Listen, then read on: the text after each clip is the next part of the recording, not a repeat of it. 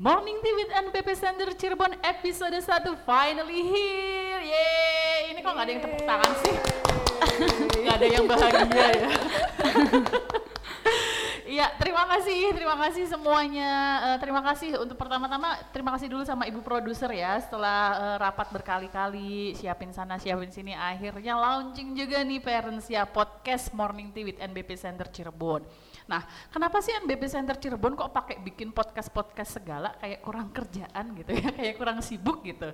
Nah, tapi ini merupakan salah satu tanggung jawab kami ya, salah satu cara kami untuk berkontribusi dalam dunia tumbuh kembang anak gitu. Kita ingin memberikan edukasi dari berbagai platform sehingga parents akan dengan mudah menjangkau kami. Ada di Instagram, ada di podcast dan nantinya YouTube, Facebook juga ada. Jadi pokoknya semua platform sosial sosial media belibet sosial media kita ada gitu ya.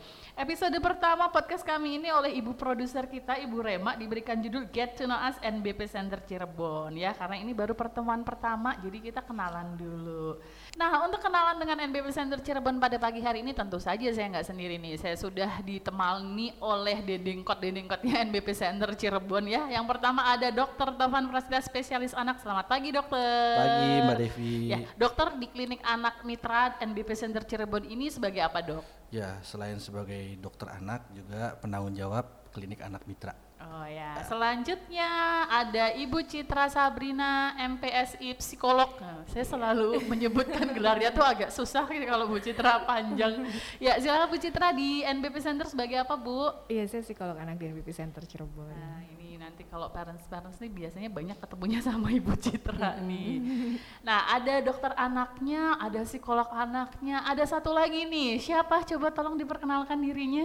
Oke, nama saya Humaira. Saya sebagai terapis remedial di NBP Center Cirebon. Ya, terapis remedial di NBP Center Cirebon. Jadi sudah yeah. komplit ya formasinya ya. Ada dokter anak, psikolog dan ada terapisnya. Nah, langsung dok kenalan sama NBP Center Cirebon. Pertanyaan pertama nih dok, boleh nggak sih dok diceritain gitu latar yeah. belakang dibangunnya dibangunnya NBP Center Cirebon itu apa sih? Oke, okay.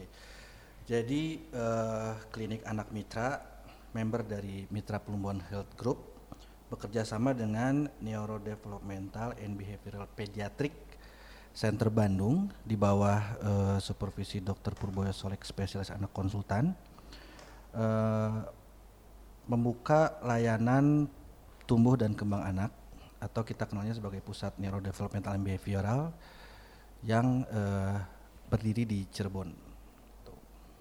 Ya, jadi memang awalnya berarti dari Mitra Pulmon Healthcare Group ya dok ya, ya gitu. Pengen banget membuka sebuah center gitu tumbuh iya. kembang iya. di Cirebon karena memang tumbuh kembang ini sepertinya hal yang sangat penting tapi tidak begitu banyak dilirik gitu ya dok ya. Yeah. Nah akhirnya bekerja sama nih sama NBP Center Bandung di bawah supervisinya Dr. Purboyo Solek lahirlah NBP Center Cirebon. Nah kalau untuk pelayanannya sendiri nih di NBP Center Cirebon mungkin Bu Citra bisa jawab nih iya. Bu yang bisa kita layani di NBP Center Cirebon itu apa aja sih? Iya ada konsultasi ke Dr. Tovan sebagai dokter spesialis anak ya ada ke saya konseling, psikotes, terus juga menangani uh, permasalahan remaja juga gitu ya. Terus untuk terapinya ada fisioterapi, terapi bicara, terapi perilaku dan terapi remedial. Dan terapi remedial komplit ya. Komplit dong. Nah, kita sekarang uh, beralih menuju ke terapisnya.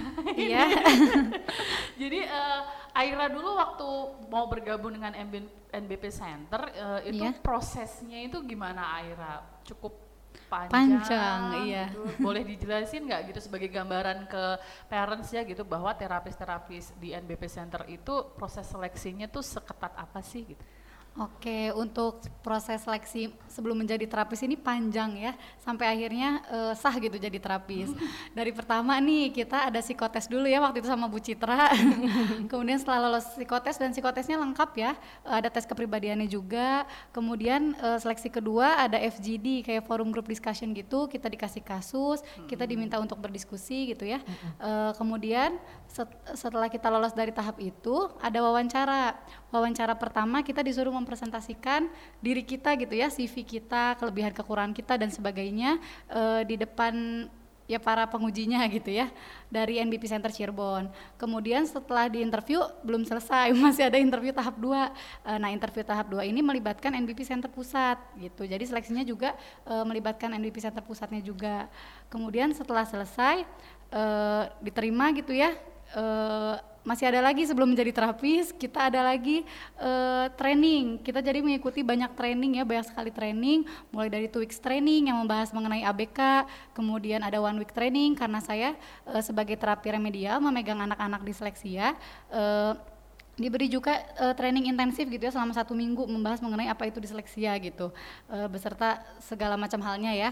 Dan setelah itu saya juga mengikuti tandem. Tandem di sini saya um, diberi kesempatan untuk belajar melalui observasi uh, mulai dari proses uh, konsultasi oleh dokter Purboyo kemudian proses asesmen disleksia proses terapi gitu ya proses kelas layanan disleksia di mana di dalamnya anak-anak disleksia berat gitu ya setelah itu itu berjalan selama enam bulan proses tandem setelah itu saya belum menjadi terapis juga. Masih saya, belum. Masih, iya. Masih ada lagi uji kompetensi dulu.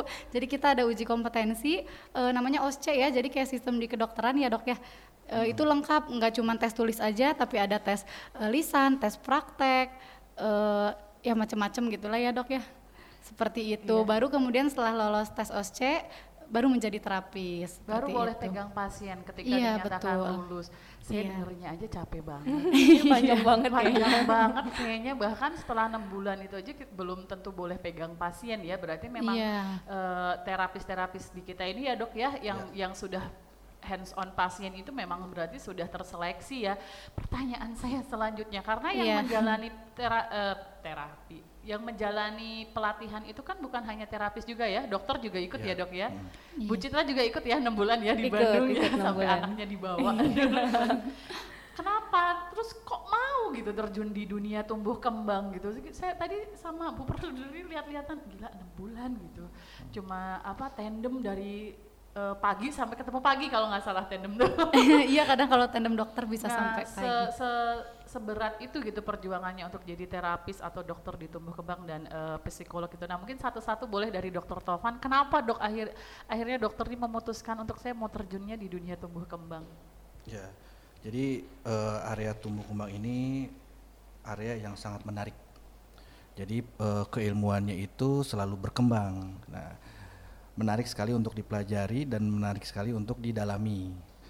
Uh, alasan saya terjun atau bergabung dengan NBP Center Cirebon ini eh, karena khusus untuk daerah kita Cirebon eh, apa eh, center center eh, tumbuh kembang itu masih eh, terbatas dan bentuknya juga masih dalam bentuk beberapa dalam bentuk klinik dan beberapa memang belum komprehensif.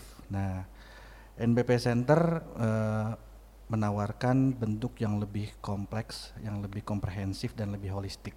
Di sini kita duduk bersama dengan psikolog, dengan terapis, uh, juga uh, kita juga lakukan konsultasi juga dengan uh, apa namanya spesialis lainnya seperti THT, bedah saraf dan lain-lain. Artinya uh, permasalahan ini memang se seidealnya mungkin diselesaikan bersama-sama. Ya jadi tidak cuma dokter anak sendiri gitu, ya, atau psikolog sendiri. Jadi sekali lagi NBP Center Cirebon uh, melakukan layanan terhadap neurodevelopmental dan behavioral uh, secara one stop medical service. Jadi tidak secara diagnosis juga intervensi dan ada konselingnya gitu.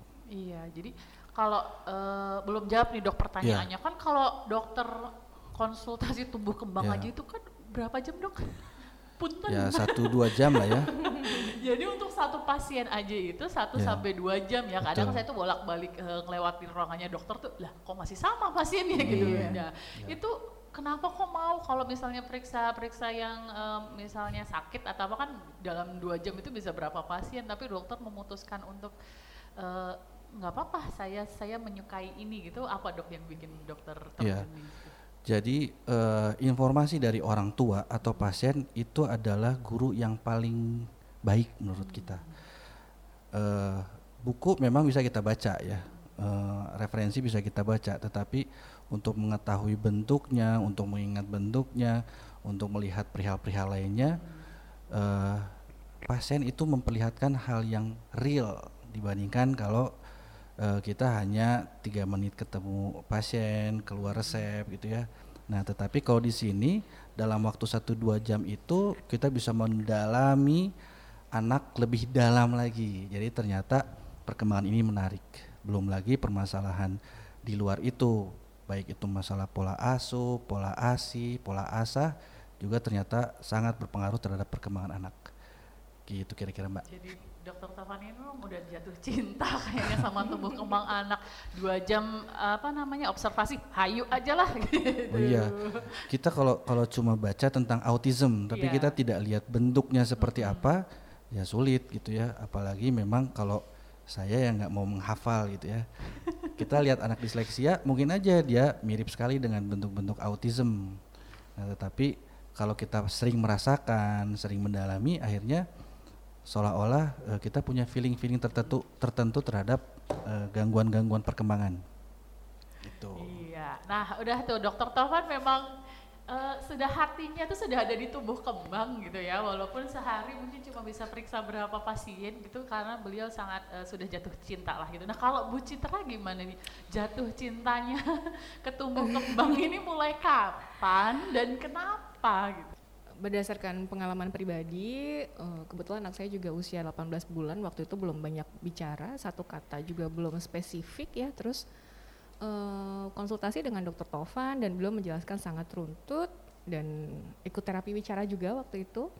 Dan saya mempelajari mulai-mulai mempelajari kayaknya seru nih gitu ya. Terus akhirnya em, ikut terlibat terus dapat penawaran dari dokter Tovan.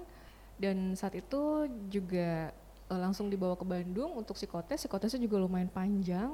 Waktu itu seharian hampir 8 jam gitu kita sama psikolog di sana ya psikolog senior di sana. Dan ada asesmennya juga. Lalu keesokan harinya saya ketemu dengan dokter Purboyo Solek dan dokter Kristiantini Dewi gitu. Dan beliau menjelaskan bahwa klinik tumbuh kembang itu nggak nggak cuma klinik tumbuh kembang kalau MVP jadi itu adalah uh, pusat klinik tumbuh kembang gitu di mana mereka uh, melakukan kajian ilmiah, mereka melakukan workshop gitu ya. Terus kita juga uh, diminta untuk membuat kayak parent support group gitu ya. Terus uh, jadi benar-benar Dokter Purboyo itu menekankan bahwa quality of life anak-anak berkebutuhan khusus itu harus benar-benar oke gitu. Makanya tadi Dokter Tovan menjelaskan bahwa ini memang penanganannya harus komprehensif. Itu sih yang bikin saya kayaknya jatuh cinta gitu. Emang beda banget sama klinik-klinik lainnya. Iya, karena kan ini masa depan mereka ya, Iya, Bu ya, betul, gitu. Dengan intervensi sedini mungkin, Iya. dengan intervensi yang tepat gitu, bukan tidak mungkin mereka di kemudian harinya bisa menjalani hidup ya senormal mungkin dalam tanda Iya, kutip ya betul. gitu paling tidak untuk basic life skill. Nah, kalau Mbak Aira sendiri nih, jadi eh, Iya.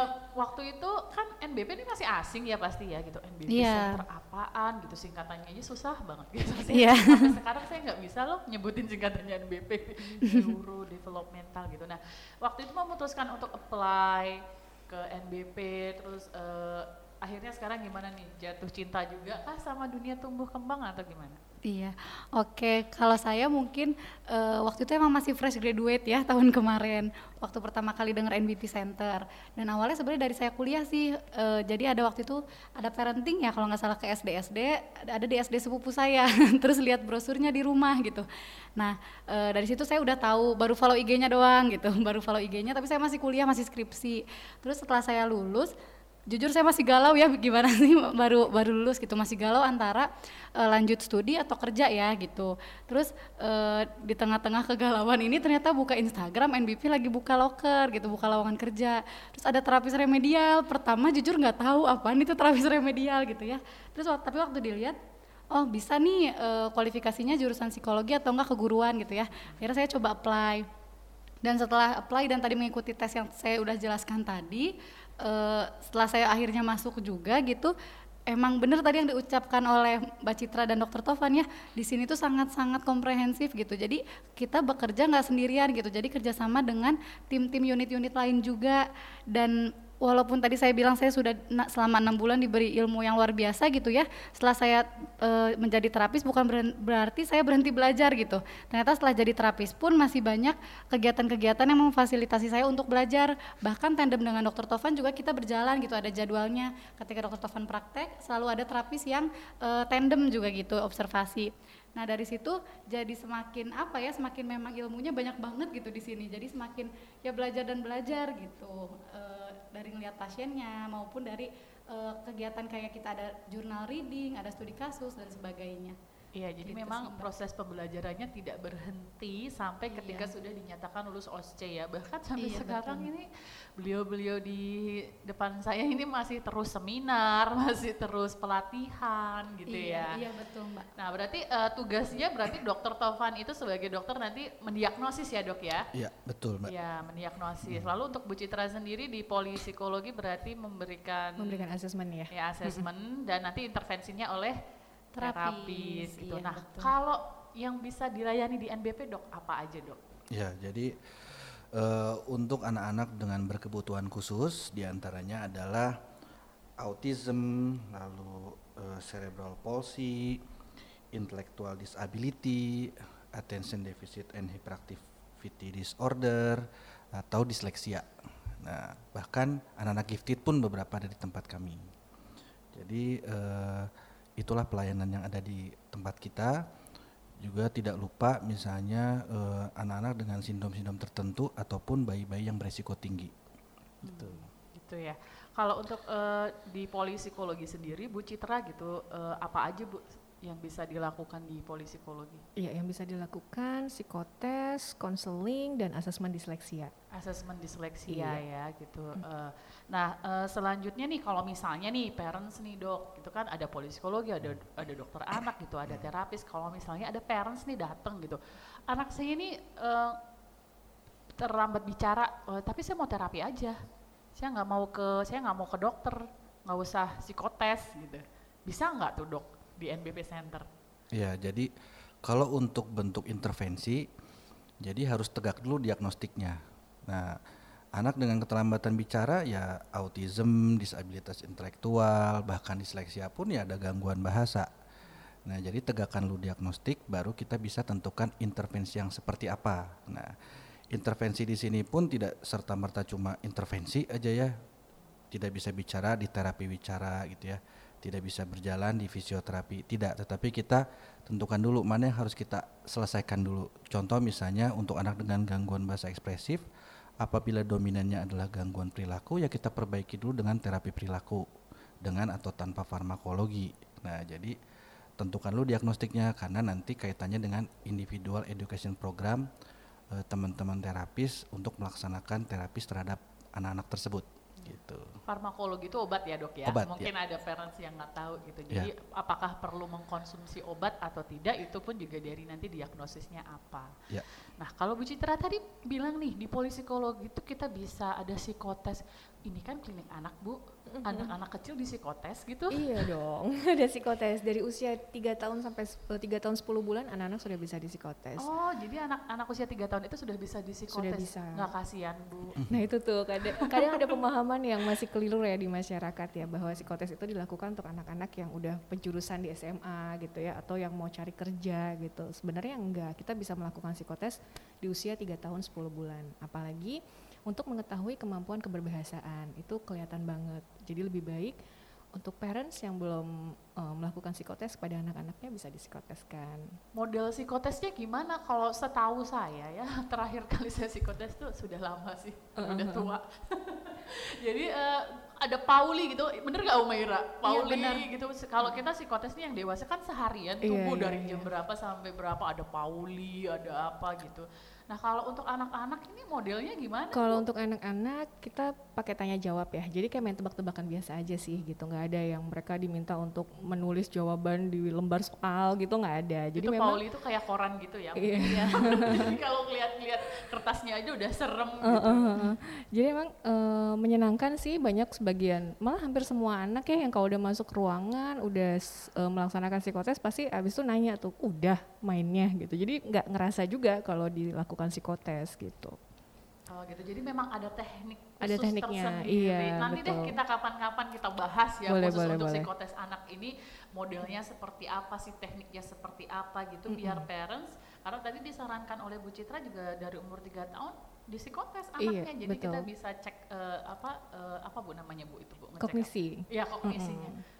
Nah sekarang kita mau tanya nih sama terapisnya. Diagnosis tadi sudah sama dokter ya, Bu Citra ada konseling, ada psikotes gitu. Nah sekarang kalau terapisnya ini kan yang melakukan intervensi secara langsung nih. Iya. Kita spesifik aja lah ngomongin terapis remedial ya karena Humayang kita terapis remedial. Nah yang dilakukan oleh terapis ini apa gitu eh, Humaira? Mungkin kalau terapi remedial ada sedikit eh, kesalahpahaman ya di luar sana bahwa ini seperti eh, les privat gitu untuk membantu anak-anak biar eh, pinter, biar pinter gitu, biar di sekolahnya eh, pinter gitu. Nah gimana itu? Oke iya, Eh, sebelumnya kita bahas dulu mengenai terapis remedial itu apa kali ya. Kalau dari namanya remedial kan pengulangan ya.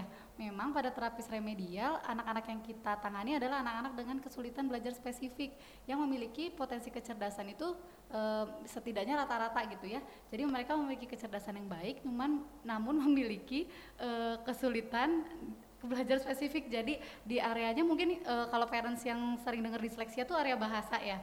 Tapi sebenarnya di area bahasa ini juga nggak cuma mengenai sulit baca, sulit nulis gitu ya. Di disleksia ini gangguannya mulai dari bahasa seperti tadi bahasa tulisan ya, baca tulis. Kemudian eh, di bahasa lisan mengenai eh, bagaimana mereka eh, menyusun kata atau nggak mengungkapkan pikirannya melalui kata-kata gitu ya. Kemudian dari bahasa sosialnya juga Eh, mereka juga ada gangguan dari fungsi eksekutifnya. Jadi bagaimana mereka dari mulai mereka organizing diri mereka, planning, menentukan prioritas, misalnya ada PR, tapi mereka pengen main PS, gitu. Mereka bisa milih mana yang harus dilakukan terlebih dahulu, gitu ya.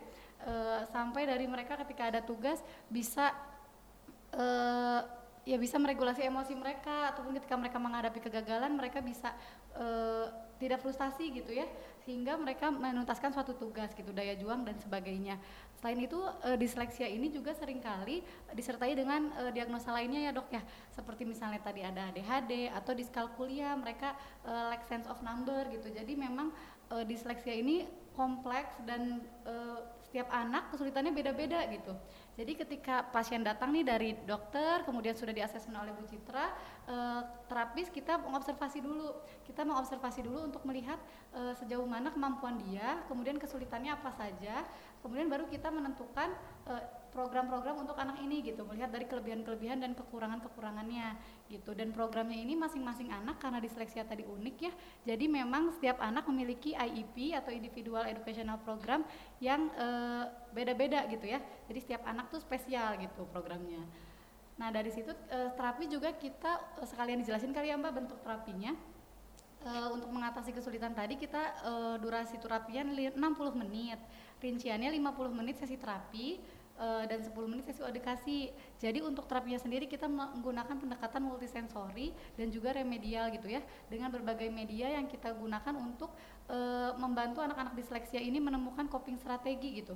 Coping strategi untuk mengatasi kesulitannya dan mereka biar bisa survive di lingkungan reguler atau mainstream. Jadi kayak di sekolah tuh mereka bisa mengatasi kesulitannya gitu ya. Nah, eh, nah nanti si sesi edukasi yang 10 menit ini kita gunakan untuk mengedukasi orang tua dan diskusi sebenarnya sharing juga. Kita menyampaikan anaknya tadi eh, progresnya bagaimana, kemudian apa yang perlu diulang di rumah gitu ya. Kemudian orang tua juga eh, kita berikan kesempatan untuk barangkali bertanya ataupun eh, ingin berdiskusi gitu ya mengenai kesulitan anaknya atau perilakunya mungkin di rumah. Jadi jika tadi Mbak Devi bilang eh, sama nggak sih kayak guru privat gitu ya? E, tentu berbeda gitu. Guru privat mengulang materi pelajaran gitu ya. Pada terapi remedial kita mengatasi kesulitan-kesulitan yang kompleks tadi. Dari bahasa iya fungsi eksekutif iya perilaku yang ada yang tidak sesuai juga iya bahkan hingga sosial emosi mereka pun iya. Jika anak masuk ruangan masih e, bete gitu tuh kita nggak nggak bisa langsung belajar gitu aja gitu jadi kita perhatikan juga sosial emosi mereka gitu Bahkan ada ya kayaknya eh, kalau nggak salah gitu pasien yang sampai pertemuan keberapa terapi itu masih nangis gitu. Ya, Ada ya seperti Banyak itu sekali, ya. ya. Jadi memang memang walaupun dengan diagnosis didiagnosis sama misalnya disleksia gitu, Hmm. setiap anak itu mempunyai individual education program tersendiri gitu. Ya. Jadi tidak bisa dibandingkan gitu ya, Betul. Mbak Iya. Humaira ya Iya, gitu betul. tadi. Nah, Selanjutnya nih dok, kalau untuk uh, di NBP tim sendiri itu uh, hmm. evaluasi itu dilakukan berapa lama dok? Jadi kan uh, tadi kan ini kan komprehensif, ada diskusi dengan psikolog gitu dan terapis itu untuk evaluasi sendiri dilakukan setiap berapa bulan gitu? Pas satu termin kah atau gimana? Ya, uh, kita lakukan evaluasi dari setiap uh, uh, uh, bentuk terapi satu termin atau tiga bulan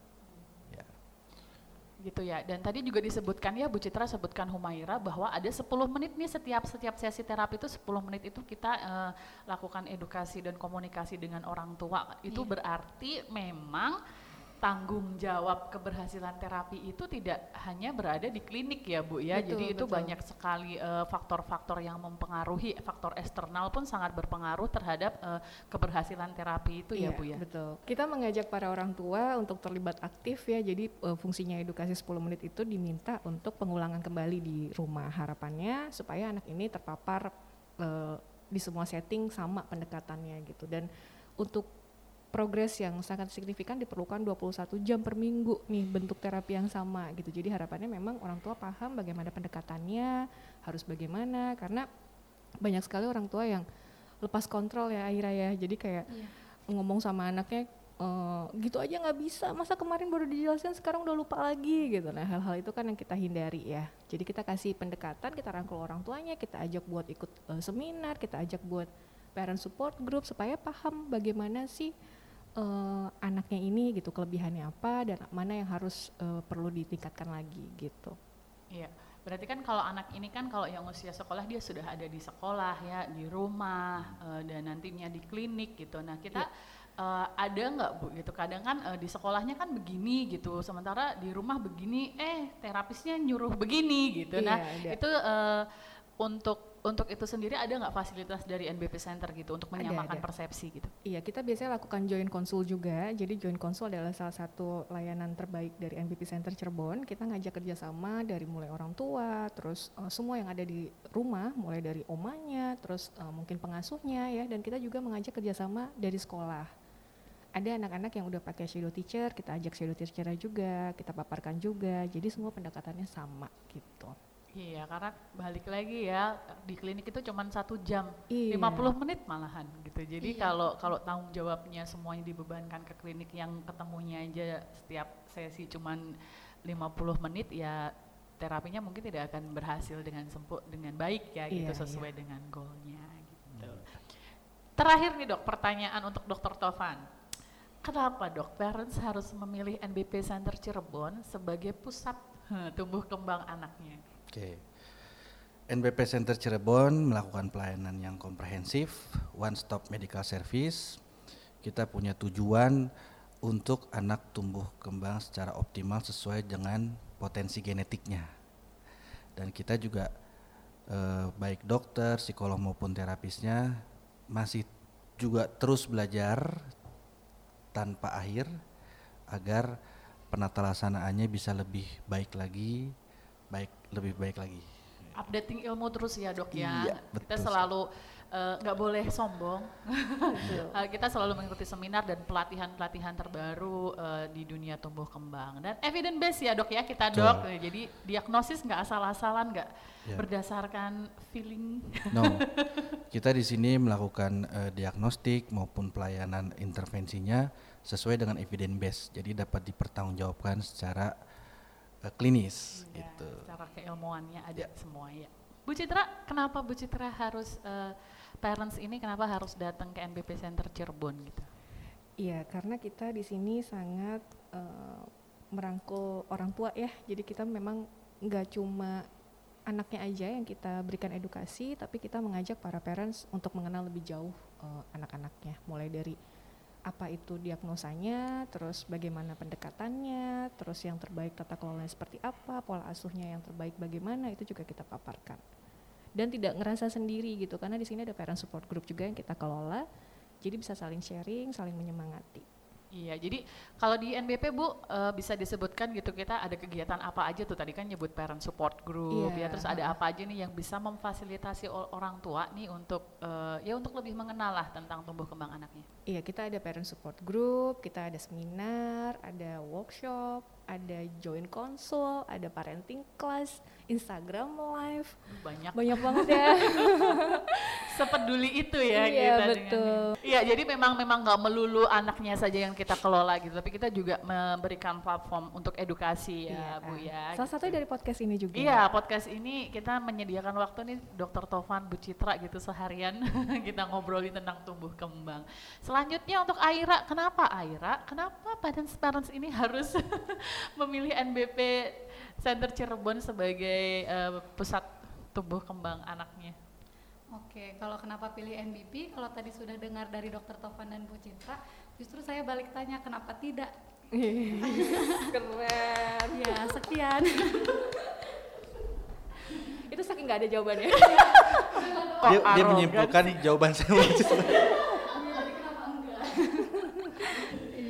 Jadi mungkin kalau kita simpulkan eh, kita memiliki SDM yang lengkap ya, ada dokter anak, ada psikolog, ada terapi, semua ka- eh, semua SDM-nya itu sudah teruji, sudah terlatih dan teruji dan memang terbaik di bidangnya gitu. Jadi memang NBP Center Cirebon ini tidak hanya menawarkan hal-hal yang apa ya dok ya semu ya menjanjikan hal-hal yang untuk eh, gimmick saja tapi memang semuanya dilakukan juga dengan evidence based dan bisa kita pertanggungjawabkan.